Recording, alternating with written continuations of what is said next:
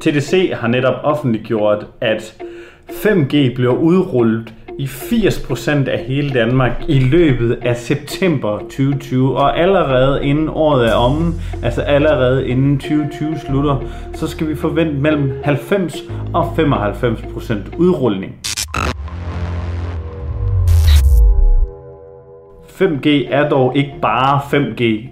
Du har måske hørt noget om de teoretiske hastigheder, som vi også vil komme ind på i den her serie af 5G-videoer. Men der er faktisk forskel på, hvor hurtig 5G er, alt efter hvilken slags frekvens, der bliver sendt ud.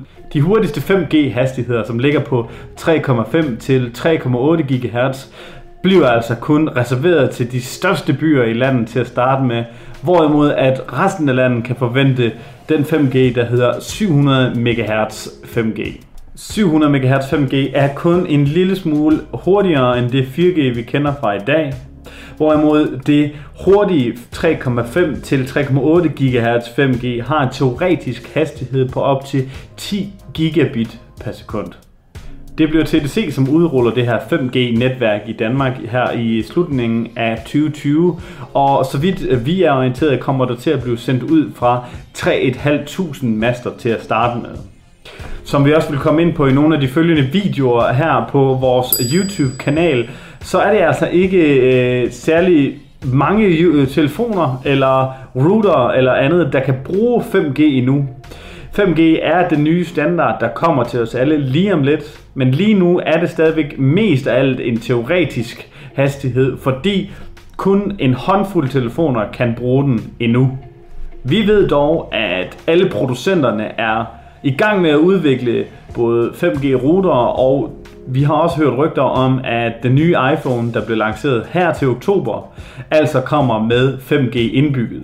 Nogle gange så er Apple jo altså bare lidt bagefter, så det kan også godt være, at det først er til den telefon, der blev lanceret til foråret i 2021, der kommer med 5G øh, indbygget.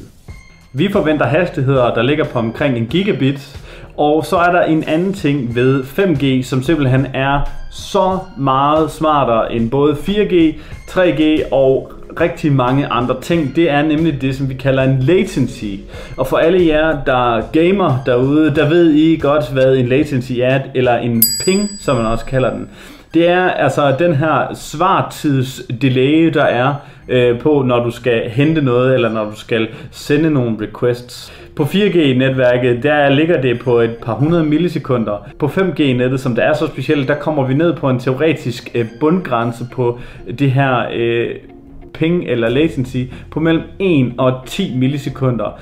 Vi forventer dog, at i praksis, at det bliver lidt højere, måske mellem 40 og 70 millisekunder, men mellem 1 og 10 millisekunder er altså den teoretiske begrænsning på 5G-nettet.